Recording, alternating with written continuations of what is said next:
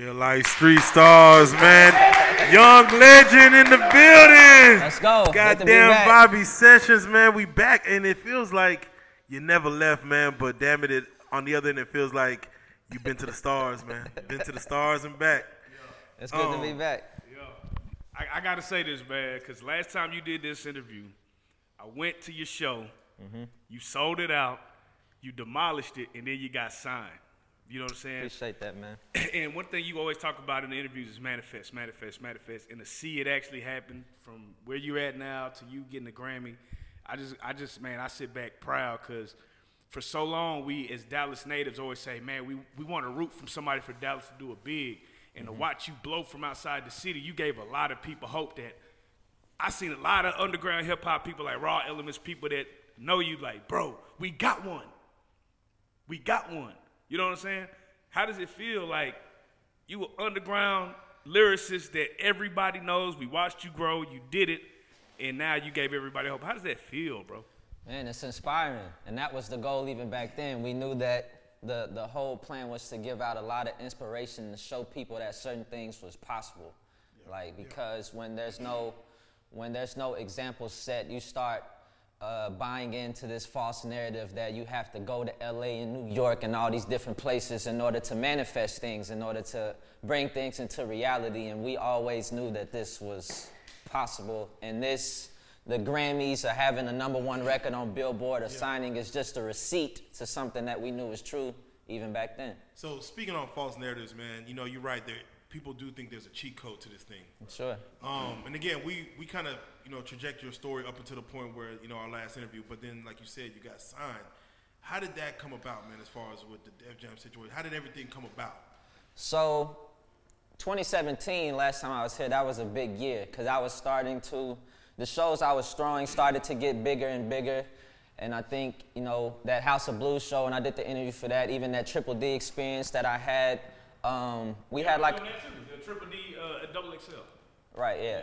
So yeah, so that was a the um that was a great event and things just started to build. So at the time as I was performing that music, I was making the early demos of what turned out to be Revolution Chapter 1 of the Divided States of America. And then I played it for um, for J Dot, uh, my manager, and he was like, "Yo, this is crazy." We had like the Like Me record and a lot of those songs, and he's had a um, relationship with Paul Rosenberg, uh, Eminem's manager, for quite some time, and we knew that he was gonna be at um, become the CEO of Def Jam. So he went out and played him some records. He's like, "I gotta meet this guy." So they uh, flew me out to New York. I had a meeting with Paul. I explained the vision, me and J Dot, he explained his vision for Def Jam. Realized there was some synergy there, and it was a perfect fit, and I was short, signed shortly after. I'll be honest with you. It was a, it, I remember you uploading Instagram video. You was chasing the cop. I just thought that was the live. I said, yo, this is a sick video, bro. Where did you come up with that concept, bro? You know, we um, all in art and great art. Because uh, you was really trying to catch him too, bro. I mean, yeah. I had a good reason to, but yeah, that was um, the uh, Like Me video. That was the first song that came off of Revolution Chapter One, and that was uh, you know me, J Dot, and uh, Jeremy Biggers who ended up directing the video. We all just sat down and wanted to make something, a piece of art that really reflected what a lot of us felt about what was going on even before that time, what was going on during that time, and what's going on as recent as yesterday with the same shit that's going on. And we always see videos of police officers harassing, chastising, chasing us. So I wanted to show the terror in a cop's face of being chased. And even though I didn't harm the cop, and the actor playing the cop in the video, uh, we wanted to show you can clearly see that regardless of what the role is, a role reversal, this is a fucked up situation and we need to stop it. And I feel like uh, the role reversal is a good way to highlight that, highlight that point, and that's not the way to police um, people that you're supposed to serve and protect. Right, and while you're on that subject, man, and topic, I do want to, you know, get your take on, you know, not only the verdict of uh, Officer Chauvin, uh, but also, you know, just uh, the George Floyd situation itself, the riots that, uh, the, you know, that was going on throughout 2020. Um, you know, you're what some people might call a conscious rapper as far as talking about what's going on in the world. Um, so you see some artists that did come out and you know touch on that. Uh, you yourself, of course, had you know touches on that. But as far as you know, when you're posted back, you're looking at the news. Like, what are your thoughts as far as what's the problem and what's the solution that you feel? Mm. Well, what happened in 2020 with the riots, it was just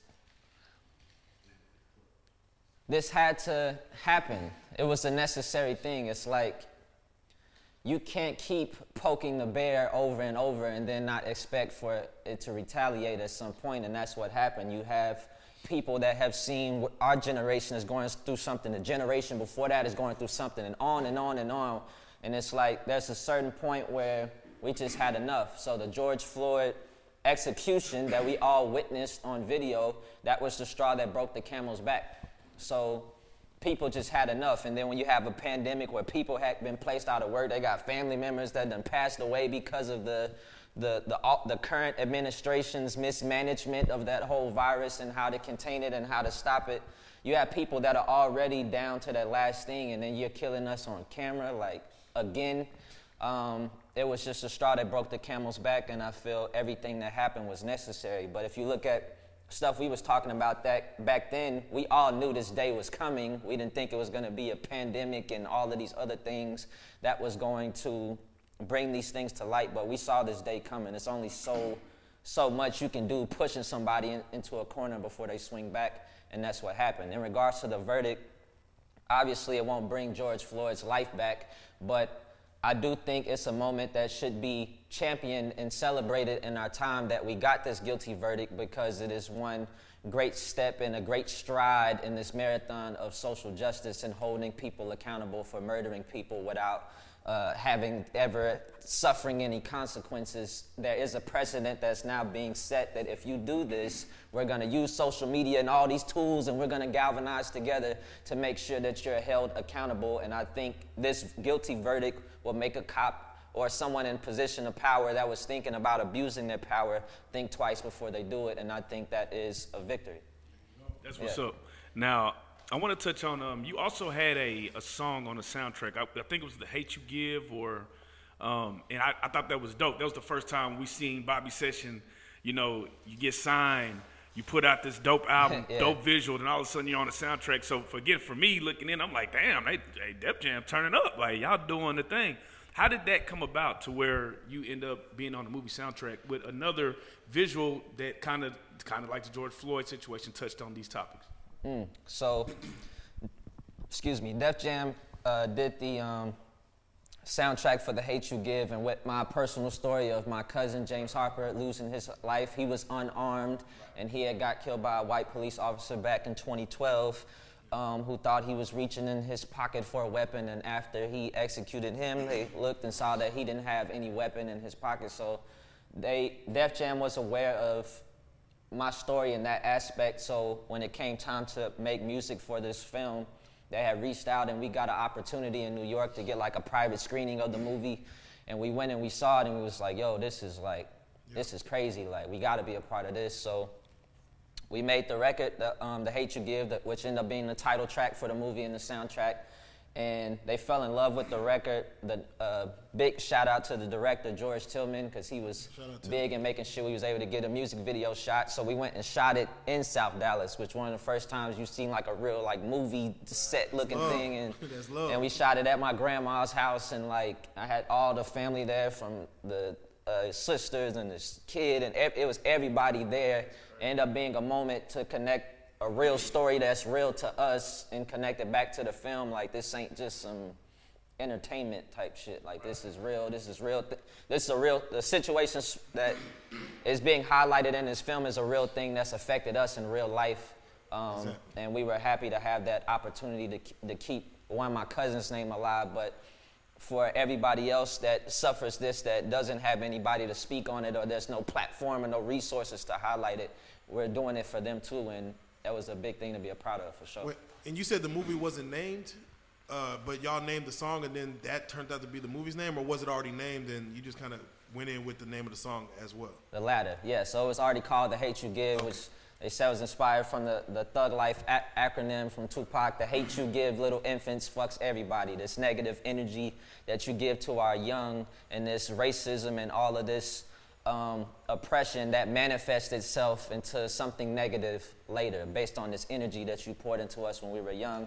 So we was like, well, the song we made, it felt like that. We didn't want to call exactly. it nothing else, so we sent it in as "The Hate You Give," and they was like, this is it. There you go. Now, speaking of uh, movies, you know, for those that you know went out, was waiting to get out to the movies, ain't people ain't been out to the theater in forever. Coming to America, yeah. part yeah. two, coming yeah. to America. Yeah. Uh, arguably the greatest, the first one, arguably the greatest movie of all time. Probably, arguably the greatest movie of all time. And yeah. you know, and I ain't gonna lie, we was at, we actually went to a theater to watch it. We like, hell, we gonna get out and go to a movie. We ain't been to a movie all year. And uh, sure enough we on on on the screen. we see. Never seen that. For real, like on the screen. It is, you know. Uh, you might be the first artist with product placement in the movie, bro. Product artist product placement, right there. Bobby Sessions pulls up, man. Turns the shit up, man. Hey, we we gigging in the theater, man. Like we we so geek. People people probably wonder like why the hell we so lit. You know what I'm saying? Like street stars in the building, they up there turned up like, oh nigga, Bobby. I know him. man, T- take us through that in itself, that experience. Um, first of all, are you a fan of Coming to America? Absolutely. I okay. mean, it's it's it's something that's been uh, it's cemented itself as a classic within the culture. Everybody done seen Coming to America. Yeah, everybody done seen people dress up like the characters for Halloween. We've yeah. all that movie is like a part of our culture. Even not even just for black people. Like everybody done seen that movie, and it's literally one of the most successful comedies in the history of cinema of type cinema. Shit. So being a part of that was crazy. Like, uh, they sent us like a, um, we got a little uh, um, intel about the scene, and it was like, you know, somebody's gonna be crowned king. So it's like, what's gonna be the soundtrack to them leveling up? You know what I'm saying to that to that level or whatever. So, the um, it's a, a producer that I've been working a lot with who actually did pretty much all of Manifest. It goes by AJ Ruined My Record. Okay. And I'm like, yo, I need something that's if somebody's gonna be crowned king, what's the what's the soundtrack to that? Like if that's being played in the palace, like what's what is that gonna feel like? So he starts making the beat. He sent it off to a, a frequent collaborator of his, a producer named Blessed out of Atlanta. He put his sauce on it. I got it back. I'm like, yo, this is this mm. is perfect. Like this is literally perfect. So I went in, I did my verses, I did the I'm a King hook, and we sent it off to um to Paramount, and they was like, "Yo, this is like this is perfect." And then with with COVID still happening, the theatrical releases again shut down, are super limited. Um, shortly after Amazon acquired the, the streaming rights in America to, to be able to, to stream the film, so it was like, you know, how can we make this bigger? And they was like, yo, what if we put um Megan Thee Stallion on it? I'm the hottest like, female rapper. How about we do that? I'm like, uh, yeah, let's let's fucking do that. So uh, she had texted me and was just like, yo, like, I, am listening to the song, it's crazy, da da da. I'm writing my verse right now, and I'm just like, oh, like, this gonna be crazy. So a couple days later, I got her verse back, and then, you know, she talking about generational wealth, and then she flipped my I'm a king hook to I'm a queen. Yeah, so it's like yeah. we was able to complete the, the kingdom, so to speak. You can't have no kingdom with just a king and not the queen. And I was like, okay, this is perfect. And then uh, we was able to see the scene, and when I saw like my face in it, and I'm seeing Eddie Murphy and Tracy Morgan, I'm just like, bro, Man, like, bro. that's one of the wildest manifestations bro. thus far, for sure, for I sure, got, for sure. I gotta ask you, because for me personally, that would almost mean more to me than the Grammy. Coming to America, bro. Mm, that's that's that's a hood legend movie, bro. That's a. Uh. Yeah, it's like.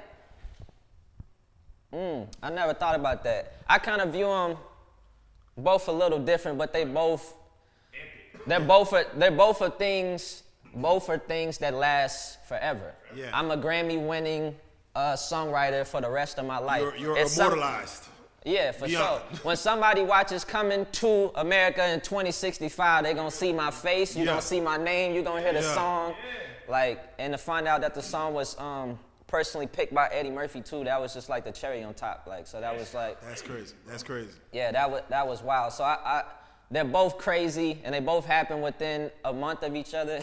yeah, no. but, it's a lot of people saying you Illuminati now, man. They like, did you sacrifice the goat head? I mean, I don't know, man. Where's the baby goats? Where's the baby goat. yeah, man. Look, man. Sometimes you gotta do what you gotta do, man. Nah, sometimes. You gotta do what you gotta do, man. So, tired of eating chips for dinner, man. Hey, I'm curious. Um, what's your thoughts on? What are your thoughts on Coming to America, the second, the sequel? I, I, I loved it. I loved it. Um, mainly because I didn't go into it with the expectation that it was like really following the first one. The first yeah. one was in 1988. It was a different time. There's certain jokes that you can say in 1988 yeah. that you cannot get That's off. A- and if they would have went, I, I, saw some people like, oh, it needs to be as raw as that was. If like, okay, then it, all of Twitter would have canceled it. Like, yeah, yeah. you can't, you can't. It's it's it's a different time, and I feel like they did a, they had a great balance of still being funny, being more sensitive to the times, and also trolling the sensitivity yeah. of the times at the same time. And it's just like between uh, 1988 and, and 2021 Yes. He's a different per- it, it's just different people. I just saw it for what it was, and I thought I really enjoyed it. Everybody that I, I know enjoyed it, and um, no, I'm excited for, for Halloween to see people dressing up like the characters. Definitely. Um, yeah. Do you have a relationship? I know you mentioned Eddie picked it. Do you have a, a relationship with Eddie um, in regards to as far as just being able to speak to him, or even uh, what's your relationship with also with Megan? Um, so I don't have a personal relationship with um, with Eddie. I'm sure I would have been able to meet him if it wasn't for COVID. So I'm sure we'll be able to s- circle back and do that. But I do want to say, if you ever end up watching this, I appreciate you picking that song because that's one of the coolest things ever. You're a legend. You're one of the goats. Mm-hmm. Um, with Megan, yeah, me and Megan are real cool. I mean, we uh, we were a part of a, a, special moment that changed both of our lives forever. Um, yeah, like yeah, let's, like, how, how did, let, let's talk about it. how did that even come about? Like, you know, for a lot of people, right? They they only grow up thinking they need to be an artist, right? They never even take time to consider being a writer in that writer aspect. How did right. that even come up to where you collaborated with Meg Thee Stallion to come up with this beautiful single, and then Beyonce jumps on top of it? So, so it's funny enough. I had I was songwriting for people locally in like 2015 and 16, um, but it wasn't something that I really took that serious. So um, around 2019, I had um, I was working in a studio and I bumped into J. White. We had bumped into each other at the same studio, and uh, he had, like came into a room that I was in. I was actually working on an early version of uh, Manifest, my debut album, and um, we had chopped it up, and he had like he basically was like, yo, I'm working on some stuff like, you know, just fall through, like da da da da da. And um, so I did. We had some cool, some um, some cool sessions. And then a few months later, he was like, I'm going, uh, I'm going to California to work on some stuff. I need some, like, I got these great beats. I need some great songs, da da da. Why don't you come, you know, fall through? And I'm like, all right, bet. So I did that, and that was some great sessions. And then next thing I know, um, was uh, I got like a FaceTime from Meg, and it was like, "Yo, come to the Hit Factory in Miami," and I'm like, "Oh shit!" Like I done heard about the Hit Factory. Like, yo, let's do that. You ain't been to the Hit Factory yet at this time. No, no, okay, no. Yeah, yeah. And um, so around a January or so, 2020, I went to the Hit Factory, and um, that's how like Savage was born, like in that in that session, and that was great working with Meg because I had learned that she was like a real MC. Like she had like some verses written and she had already like memorized them before she walked in, which is that shit that I do. Like if I write something before I go into a session, I already have it memorized because I'm, I'm rapping it and making sure that I got it perfect before I even walk in there. And I know that she had wrote some verses and it was that same kind of energy. And um, we knew that something special had took place that night. And then it comes out in March, which is the beginning of the coronavirus and right, quarantine right. and shut down and y'all yeah. nobody doing shit and everybody stuck in the house and all that and end up being a blessing for the song in the sense that since everybody was stuck in the house people were very bored which led to them getting on tiktok. And then when people got on tiktok there's a, a, a young woman i think her name was Keara and she created the dance. And then everybody started doing the dance and then janet jackson started sharing it and got it's like so many people started posting it and it became the activity that you had to do to feel some kind of happiness in this very uncertain time, and then it just blew up. And then, um, how, how did you move around at the time as it's blowing up on TikTok? You going around telling people, "Yeah, I wrote this." Nah. Or do you just keep it nah. like, oh, that's just one of those? I'm just, I was goddamn. Humble, humble I'm at the crib like everybody else, but I'm checking TikTok like stocks. Like, I'm like, yo, good. Okay, we up. Carry the tool. I'm like, oh, good. Um, yeah, I knew I knew shit was finna be different. Yeah, I knew that for sure. you just gotta you gotta tell me what it felt, cause you know like. Uh, you know, like you know the check is coming, but it ain't came yet. You just gotta like, what is that feeling like? like uh, no, I knew it was up. Yeah. I knew it was up. When I saw it at like, I remember telling J Dot, it was like, it was literally at like 40 videos, just 40 videos. I'm like, bro, I'm telling you, I'm like, this finna, this finna go crazy. And then next thing I know, it was like, I'm like, yo, it's like 2,000, then it's like 16,000, then it's 1 million, then it's now I think it's close to like 30 million videos of this. Like, I was like, bro, like, nah, we knew things were different, but yeah. most importantly, it was just cool to see that people identified with the song with just having a good time during a very um, during a very uncertain time. And then when Beyonce hopped on it, it was like it was, it, it was, was over. Like, well, hey, when when Beyonce hopped on it, what, were you at the house? How did you like? How did you find out? Did you just come on the radio and you go, what the? Yeah, so I remember that day I was taking a walk. I came back inside. I saw I had a missed call from J Dot. I hit him and he's just like, yo, um, Beyonce's hopping on the record and it's gonna drop in an hour. And I was like, I think I started laughing just like, an hour? like an hour. I'm like, so I remember laughing my ass off, like out of shock. Like I'm just like, cause that's like a hard thing to, you know what I'm saying, wrap your mind around. And then probably with like 30 minutes later, the song dropped. And I'm like, you know, Demon Times, I might start an OnlyFans. I'm like, yo.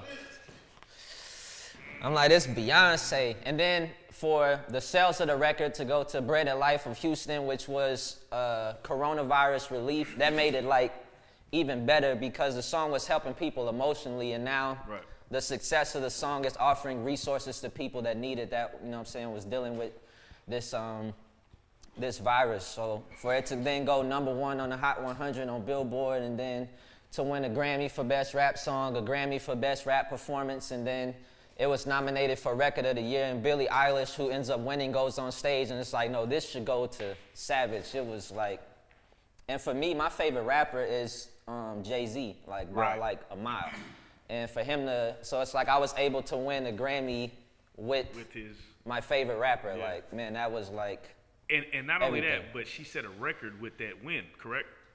Yeah. So with her, um, with Savage winning for best rap performance, I think that's the first.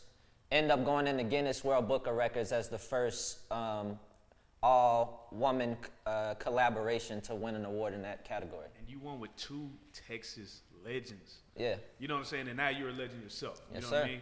And so do you ever soak that in like, yo, I'm a living legend to certain people? Like, like I'm doing legendary things. I'm from Dallas, born in Dallas, blew up in Dallas, and made it with a bunch of Texas artists. Yeah. Like, it, it, I mean, do you ever sit back and go, man, this is overwhelming? Like, yeah. Um, I've been calling myself a legend a long time. Yeah, a long time ago. Yeah. Like a long, like, like.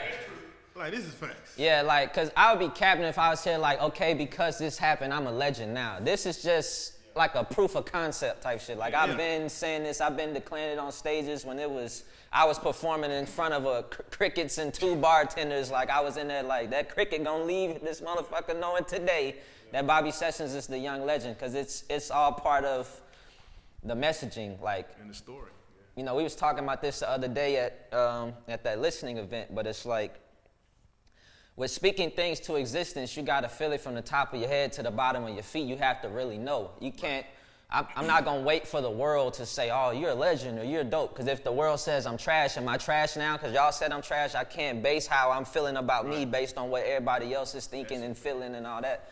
So I was able to see a future for myself back then. So since I was able to see it, I'm gonna speak it right now, and that is how it ended up manifesting. I don't think if I'm not calling myself a legend and putting that energy and that pressure and that expectation on myself, I don't think some of these other things manifest because I wouldn't have had the the confidence and the the the the certainty to step into the rooms with the confidence and the ability to close that, you know I'm saying, that I have now. And that's all been a development um, mentally and emotionally, and that has um, almost like spilled over into the artistry. And with the music that I'm making now, it's almost like a guide for people to do the same thing for themselves. Like, I don't feel like Bobby Sessions is an anomaly. Yeah. I don't feel like it's this special case. This is a case that works, but it's with information that I feel can be used and applied for a lot of different people with a lot of different things, and that's the that's the why behind why we're doing what we're doing. Outside of music, man, let me ask you as far as winning a Grammy, um, does that change the phone calls? That change the DMs? Oh yeah, uh, yeah, yeah. What what, yeah, what yeah. turned up for you right after that name is said, and you you know? You said what turned up? Yeah, the what price. the price facts. turned up for sure. That's facts. Yeah, the price turned is that up. automatic? Maybe that's a J dot. Maybe that's a J dot question. Is that automatic? You gonna see a lot of Balenciaga on you. How much money they pay you? like you know, it's funny because you see a movie and they always say um, Academy Award nominated. Right. it hits different when it says Academy Award uh, winner. For sure. You know, as far as just having build, you're billed first. So Yeah. now you're Grammy Award winning. So the billing is up. So therefore, is it automatic that you know, hey, the, it's respect on your name? Uh, you know, shit, e- everything changes as far as just even the contact Bobby Sessions. I mean, we got you here. And you asking for all purple M&Ms in the session? Yeah, nah, man, you tripping, bro. I mean, preferably red. Yeah, yeah. Preferably red, Got but it from the. Um, but yeah, I mean, it definitely raises the price. I mean, I feel like, but how I feel, I'm gonna always be underpaid because I'm gonna always make sure that the service and the value that I provide is more than whatever I get paid. Yeah, always. So if I'm getting a hundred thousand a show, I'm gonna give you a million dollar performance. If I got a million dollars for a show, you're gonna get a ten million dollar performance. Like that's how I, I'm gonna always be underpaid because I'm gonna make sure whatever I'm getting paid, I'm always gonna give more value than the money that is given to me. So there's a lot of things that's been different. When you get a number one record, things are different. When you get signed to a major label, things are different. When you're a part of a coming to America and the, you hearing the song during the Super Bowl, Yeah. things are different. But the energy is, is the same. It's like we're just striving for greatness every day. So it's like, yeah, things are going up, but the attention to detail has went up 10 times more than the price ever will. And that's always going to be the energy moving forward. There you go. D- does McDonald's even taste the same? I ain't gonna lie, I Quit playing with Balenciaga. This boy ain't ate McDonald's. Now, hey, no disrespect McDonald's, but you know what I'm saying? I, Travis Scott got He eat Travis. McDowell's. Travis Scott got. He eating McDonald's. uh, McDowell's. See, you right, playing with him. Right. Now, now I do gotta, I gotta say this. Um, we were at the listening party. Obviously, we do the Bebe event, and man, when this EP dropped, yikes! I, I feel like they're prepping you to be the next generation greatest lyricist. You know what I'm saying? I feel like they're prepping you to be at the top. You know? I don't know if you know that. I'm- I'm sure you know that because you, like you said, you already know. But the songs that you displayed t- was it Tuesday, Wednesday night, Monday night? Yikes, bro! It's like you're going to a whole nother level. You know, um, you went toe to toe with Benny the Butcher. You went toe to toe with Rick Ross, and it, it was like, okay, my boy is, is is showing out on these tracks. Yeah. Um, let's talk about that EP, man. What is the name of the EP that you got coming out? It's called Manifest, right? Yeah, so so Manifest will be officially like the debut album. So Revolution really was a trilogy of EPs technically, and Manifest will be the the full official debut, the real first impression of Bobby Sessions, what Bobby Sessions embodies, and what happened on uh, Monday night. Salute to um, Hollywood Baby who hosted that event, but. That was we gave an early preview, so it's probably, probably why it felt like an EP because we didn't play everything. We wanted Exactly, exactly. yeah, we wanted to give a taste. Like the order that you heard things would be different, but we wanted to, you know, we still got to say something for later. So because it's it's a it's a project that's meant it's gonna be the soundtrack to people manifesting their dreams. Like Yeah. I describe manifest as we know the chronic is is classic, you know, doggy style. Uh, uh, good kid, Mad City, college dropout. I describe manifest as the chronic of self help. There you go. It's one of the greatest albums of all time when it deals with people manifesting their dreams, people having an idea in their mind and then holding it in their hand. Manifest is the soundtrack to just that. So people like Rick Ross, Rick Ross is one of my favorite rappers. J Dot yeah. to tell you, like, you know, I, I upon every major uh, deal that get that gets closed in my life, I play "Tears of Joy" by Rick Ross That's on real. off Teflon Don every time because it just it gives me a it gives me a feeling that's just like we done manifested some shit. We done overcame some obst- obstacles. We done jumped some hurdles to get to where we need to get to. So to have him on my intro in a song called Penthouse Prayers is like. But you got like Teflon Don Ross. Oh yeah, I got I got quintessential Ross. Quintessential. The, quintessential Ross, the, the goat of, of luxury rap Ross. That's yeah. the Ross that is on there. Um, and the visual for that is gonna be crazy too. Yeah, with oh, me yeah. and Ross. Oh, yeah. I can't even imagine. I can't um, imagine. Gold Rolex with, with uh, Benny the Butcher and Freddie Gibbs. One of the first times you ever in the history of music have heard a DJ Screw sample yeah. on a boom bap beat. You ain't never yeah. heard no shit like that in your life. So pay it's attention. like pay attention. Um, and yeah, that's these are great records. These are gonna be classic records, and also the one that went crazy, the Triple triple, record. Yeah, yeah that, the, with the Erykah sample, like bro, yeah. with the Erykah sample, man, it's like you touched you touched the heart of Dallas with that motherfucker. Man, I can't wait for the that, world bro. to hear that. Um, uh, in regards to that, and then you also have another one with Bebe, man, that just sounds like, bro, it sounds like when I go into a party at a wedding and it's time to play that one joint that we going two step to, man, we're gonna create a little dance to. Man, sound like you got you one for real. Man. It's like. I appreciate you saying that, bro, because that's the intention. Again, coming out this pandemic, you know, you have it's good to go back outside and just have fun again. Like when you yeah. thought about going to the to the skating ring or, or, or, pulling up at the candy lady or pulling up and just having like a good time, like that that yeah. energy and like Dream More Doubt Less. That's the name of the song featuring Hollywood Baby. Um, it's it's a record that just it's timeless. It feels oh, good. It's just, it's just a record when you hear it, it makes you feel good. We haven't played that song in one setting thus far where it wasn't at least one or two people that got up and just started dancing. People that don't even dance for real. It, it, just, got to. You, it just does that. You stand like, still just don't seem right, right, with that song. I can't wait for the world to hear that one too, Thanks, man. man. Man, I want to ask you, man, for someone to really kind of get to know your story and get to know your life, man, would you say um, the track uh, featuring Hove mm. is the song that they could go to to just kind of understand your journey up until where you are now? Man, that is an incredible question. Yeah, featuring Hove, um, it's so that's been a part of my um, Manifest Monday series. We've been doing it every Monday. Every Monday, I put out a freestyle leading up to the release of Manifest.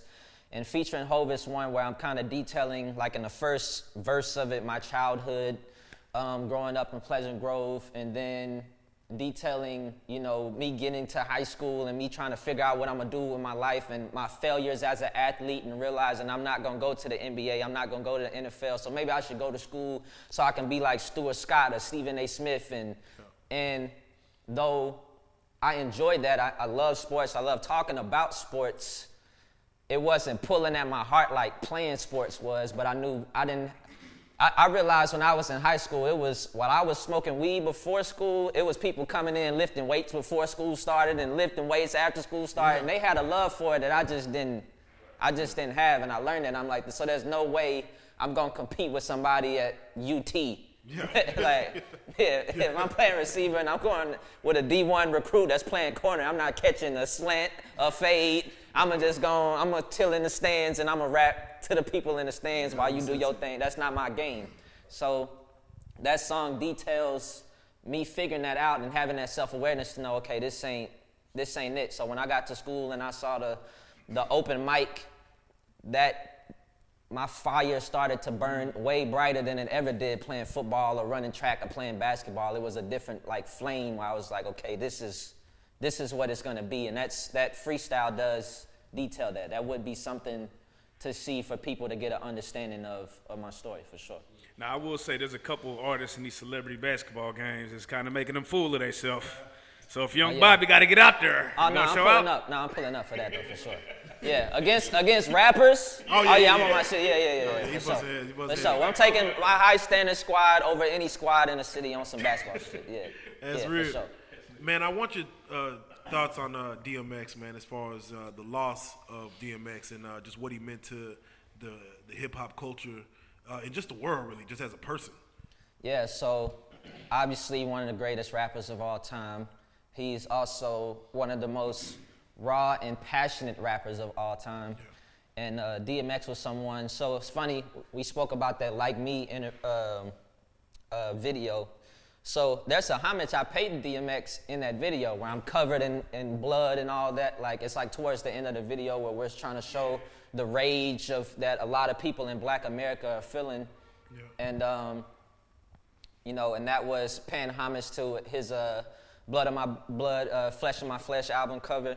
Um, and um, yeah, he's one of the greatest rappers of all time. He made it okay for people to be raw and passionate. I think a lot of people in hip hop at the time wanted to show that they was like the flyest nigga, or I was a getting money dude, and his energy was like, yo, like I'll rob you, like.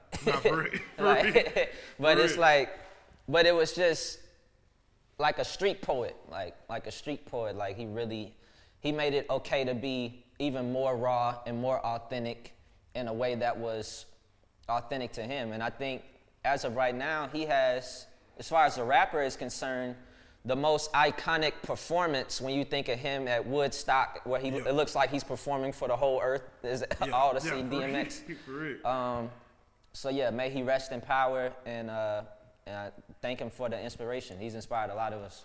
Definitely, man. Definitely. Rest in peace, DMX, man. I want your thoughts, man. Do you feel Quentin Miller, bro, was the scapegoat for for rapper writers in regards to normally you're behind the scenes, and then this situation with Drake happens where Quinn Miller is now in the forefront of writing, you know, uh, some, you know, uh, you know, some hits, and therefore now we're talking writers now. We're talking how it's part of the process. This is the recording process now. Um, that was kind of behind the scenes, kind of industry knowledge at first. Now it's in the forefront. What are your thoughts on that, as far as you know, you being in that that field of you know writing hit songs? Um, that is a, a great question and a very interesting question. Um, well, one, with all due respect to Qu- Quentin Miller, I don't um, see myself in that way. Um, I don't see myself in that way. I think how I see myself is is more along the lines of um, I'm like the black David Foster.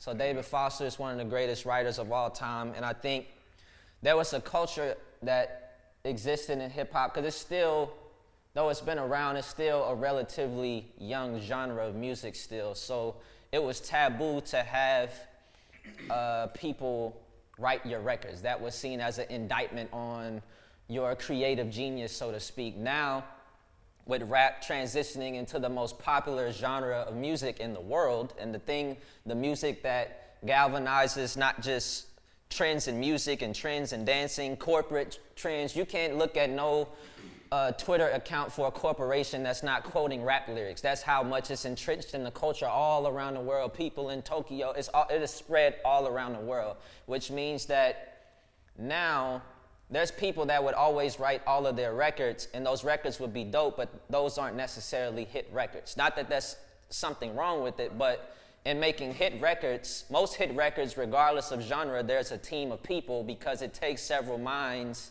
to make something that the whole world is gonna say this is the shit. I love that you said that. um, so I think it used to be like a almost like a demonization of oh this person had someone in the room like if if somebody off the street says a hook that I think is dope, I'm going to use it t- today.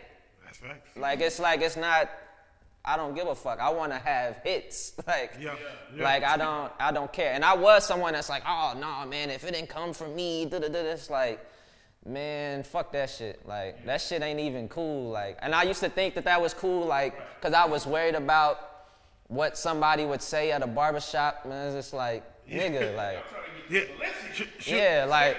If somebody helps with an ad lib, should they get credit on the song? I don't know. I don't know. You, if, if, and there's some people battling some legal shit right now. Yeah, if you if you if you in my session and you like, man, you should say yeah instead of yeah. yes. Like you ain't getting shit for that shit. Like, but, but now that you have written a hit record, right? What is the difference between writing a hit record versus just writing like an album cut?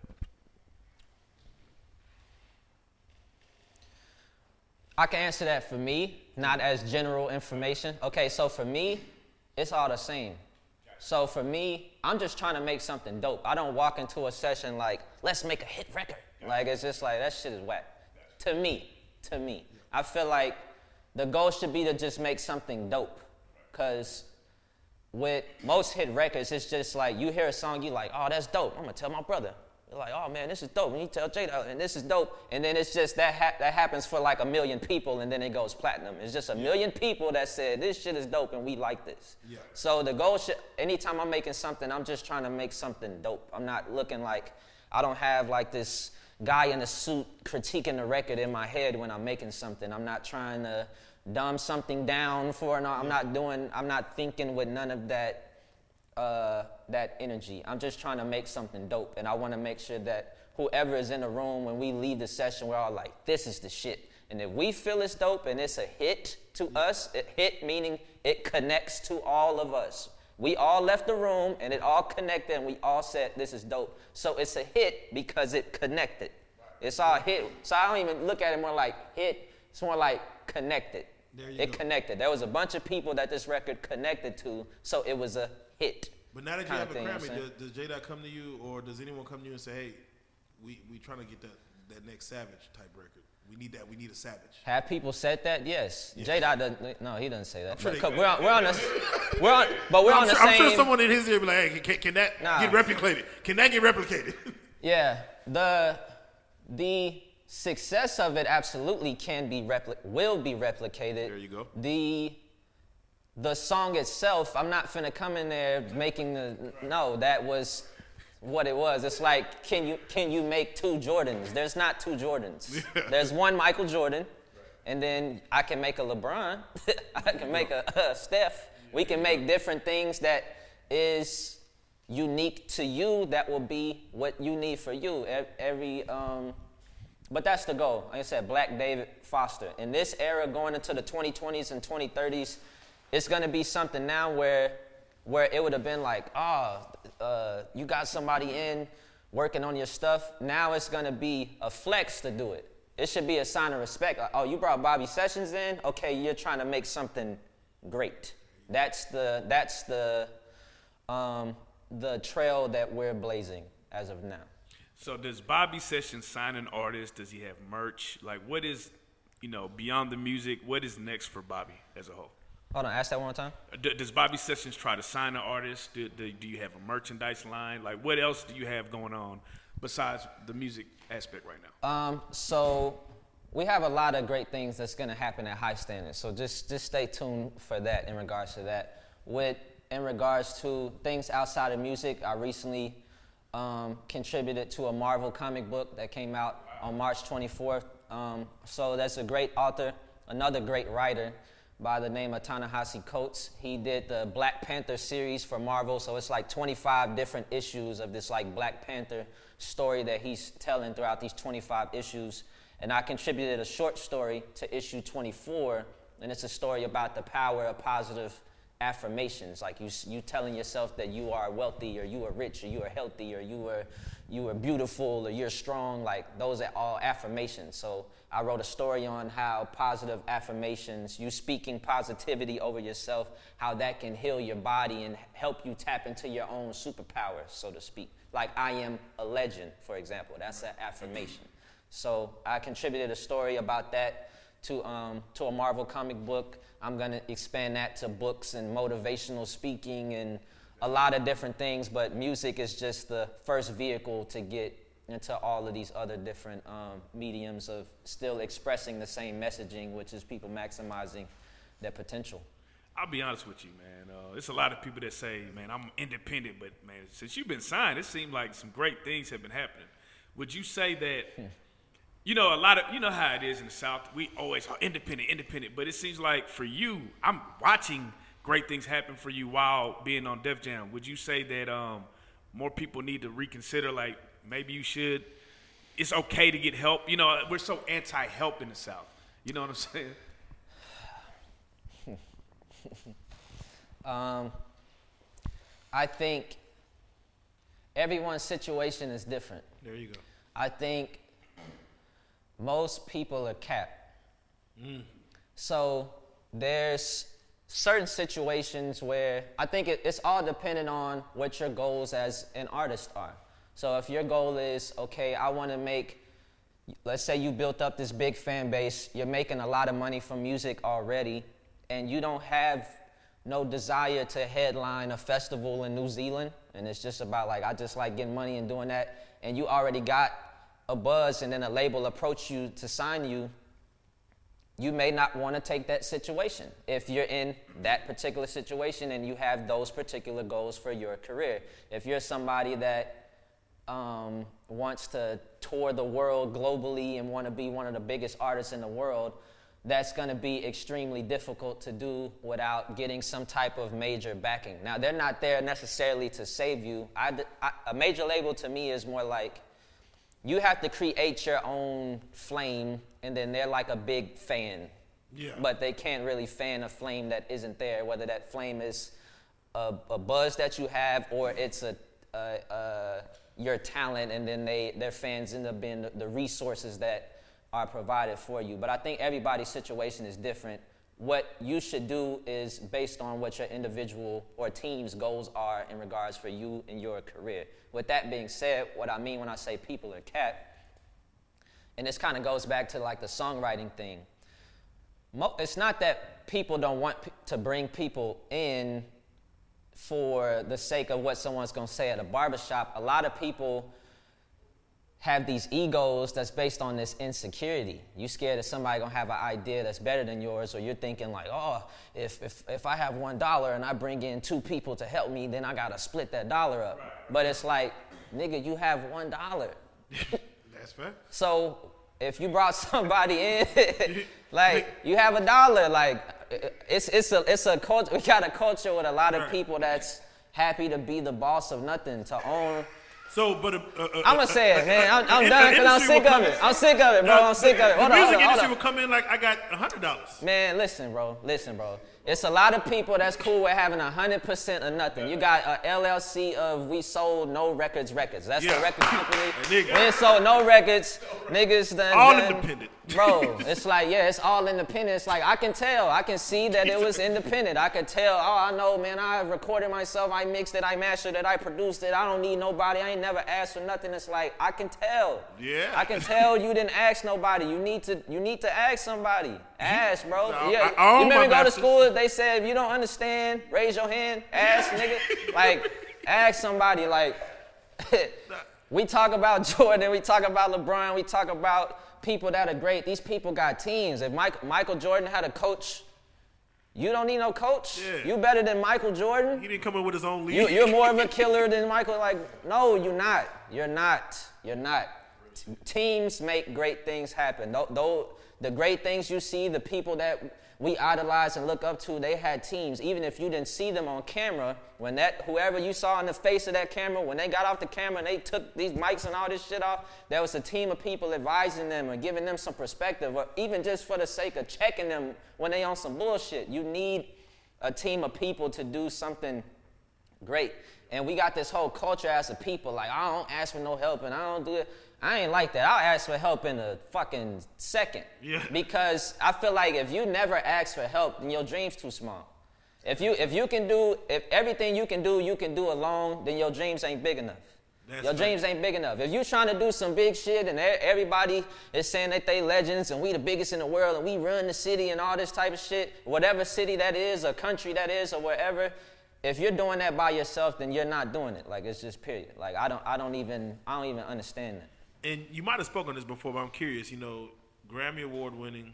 You know, on the soundtrack coming to America, uh, no chains, no diamonds around your neck, no diamonds dancing.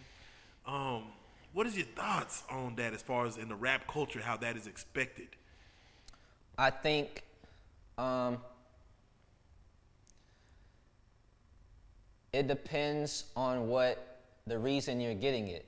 If you're if you're doing it because it's just something that makes you feel good, that's one thing. If you're doing it because you need it to feel like something, then that's bad.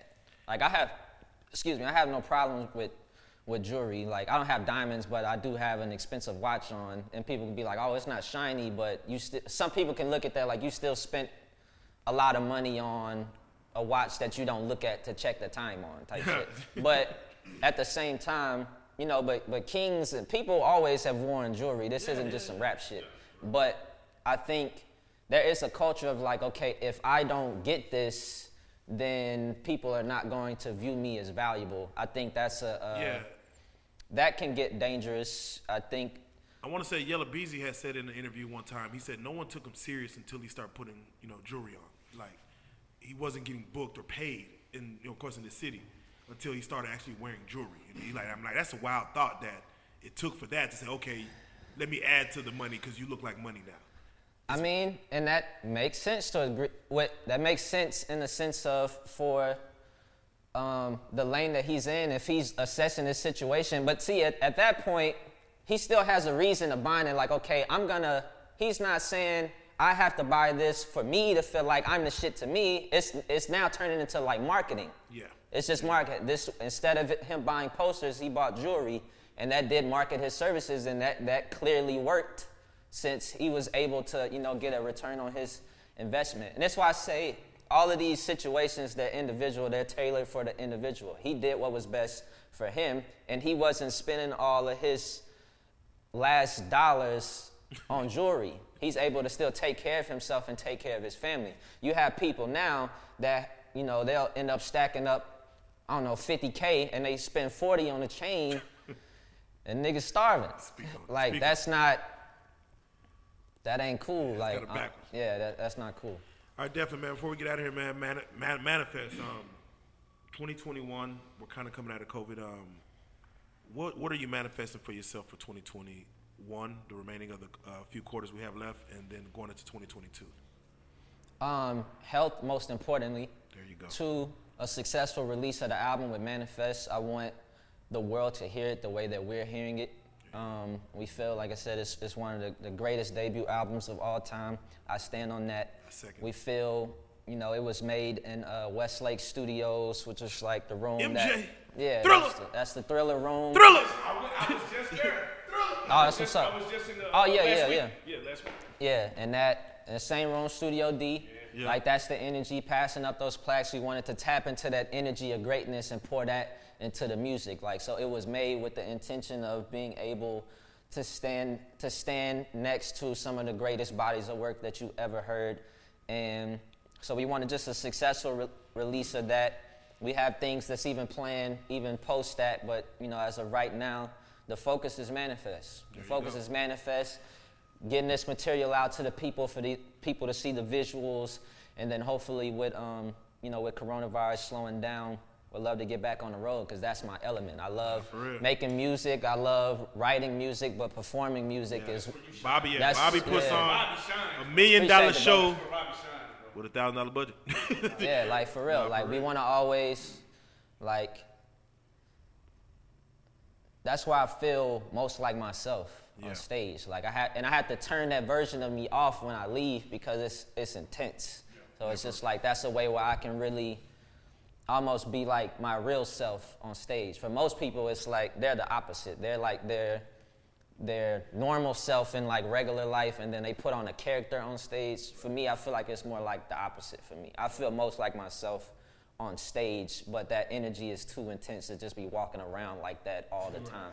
Give me Walmart. yeah you can't you can't i'm a legend. Give me the chips. Like that Yeah, shit give just chip. Uh, uh, yeah like that's that's that's just too much energy. So um so i want to get back to being on stage because that's that's the area of this industry that gives me the most joy and that's the one that i'm most eager to return to. Yeah. Hey, for uh, and before you get out here, those people that are that have been rapping, you know, in a, in they got lyrics, they're talented. What advice would you give them? You know, uh, the guys in Dallas doing their thing, talented, just just rapping right now. So I would say to truly be honest with yourself and why you're doing this for real, for real. So when I first started rapping, I was a lyrical miracle spiritual. I was one of those like type of rappers, and I was every time I wrote a rap, I was trying to sh- prove to the 15 people in the room that I was the nicest rapper, and that was like the, the sole goal. And eventually, with you know the passing of my cousin to me having a lot of mental health and anxiety issues and that started my journey of learning about how the how does the mind work and how can I manifest things? How can I control my thoughts? Which means I can control my emotions and then I can control my behavior which means I can control my habits and my habits is is going to be the determining factor of what I end up producing in my life. So once I got that figured out I'm like okay I'm going to make my music about that so my story wasn't I wasn't selling drugs or I didn't have you know people that knew people in the music business and all that. My story was I was working jobs that I hated. I didn't like doing it, and I was, needed to do music full time. I didn't want to. I didn't want to be a cog in the machine. That was my story. So I'm like, I'm gonna tell my story. And after I started telling my story and everything being being authentic to my experience, things started to happen. There's a lot of people that rap a lot of words, but you don't know shit about them. You don't know nothing about their story. I don't know what you stand for. I don't know what, I don't know your, your story. I don't know your why. My why is to help people maximize their potential and tap into this greater version of themselves. And I use a mu- music, a book, a comic book, a speech, or whatever to get that messaging across. So I would say to anybody that's doing their thing, write your goals down. But before you even do that, really ask yourself, why am I doing this for real, for real? Why, what's going to get you out of bed? Because if you don't have no strong why, once you run into a certain amount of obstacles, you're going to end up being discouraged and you're going to end up stopping because you didn't have something that was going to push you to keep going for real. I would have still did this shit if it wasn't no Grammys or watches, money or nothing, and I was homeless. I would have been a nigga like I'll rap for food because mm. this is what I love to do. Most of my career, I've been a broke rapper. Like I've spent most of the years of me rapping, I've been a broke rapper that was making no money but it's just what I love to do, so that's why I keep doing it. So when I deal with adversity or obstacles, it's nothing because the pain of that obstacle does not, it's not stronger than the love and the joy I have for the craft. You know what I'm saying? So really ask yourself why you're doing what you're doing and then reevaluate your situation from there. And is there any artists in Dallas that you kind of got your eye on that's kind of popping, if anybody? Say it again. Is there any artists that you like to name drop that's probably shaking and moving out here that you that I like. Um, I like um, Jayson Lyric. Shout out Jayson Lyric. Yeah, I like Jayson Lyric. Yeah, I know for Shout out. Yeah, I, I, like Jayson Lyric. I like uh, Tye. Shout out Tye Harris. Um, and and people that don't get enough love, like a Yella Beezy. There you go. You know, when you get to a certain thing, you kind of like people act like you don't count or something. Like he he didn't wasn't open enough for Chris Brown and like yeah, yeah. like and had one of the biggest records in the history of. It, that don't come around at all yeah, for some people. Um, a lot of people. So yeah, so I want to say salute to Yella Beezy. Like yeah, I think he um he deserves his flowers. There you go. There yeah. you go. Yeah. And for those that um, you know, with uh, the Manifest Mondays, uh, with the music dropping, for those that want to get at you, uh, follow you, tell them how to get at you as far as on social media. Tell them where to find the music. Yeah, so you can go to um, Bobby Sessions TX on Instagram, at Bobby Sessions on Twitter. Um, we got the uh, music videos, Cog in the Machine, Penthouse Prayers, Bobby Sessions and Rick Ross, the Gold Rolex, Benny the Butcher, Freddie the Gibbs. Got the Dream or Die Less for Hollywood. Dream or Die Less, Hollywood, baby. Uh, yeah, just just we got a lot of content that's dropping. Of course, please subscribe to my YouTube, Bobby Sessions, um, and that's where you can be. Um, so you can be ready for all the uh, new releases. This is gonna be a leg- one of the most legendary runs that you've ever seen. No, for real, yeah. nothing but heavy shit. And uh, any shout outs you would like to give, man? I would like to shout out to High Standards. I would like to shout out Def Jam Records. I would like to shout out uh, the producers, AJ Ruined My Record and Scales, that produced on Manifest. And I want to shout out the city. I want to shout out Dallas. Out to you, man. You got a Grammy and came back. Hey, man. Say, yeah, you know, we, on, we, we talked to we talked to a lot of artists that um, you know, yeah, we tell them don't get too lit to forget us, man. And you know, we, we got you way back when. Again, as you said, you weren't rich your whole career. No. And we got you back then, and for you to, you know, see the accolades that you have, and then you come sit right back down here just from a hey, Bobby, can you come in? Like, oh, you already there. know. You that just show that just goes show how grounded you are, how real you are, and just how the love you give back to even the city that you come from, man. So it's a blessing, bro. It's not even the goddamn discussion. You are a real life street star, man. Bobby Sessions, Grammy Award winner. Bobby Sessions, the young legend. Manifest, man. Appreciate y'all, man. Thank you. We here.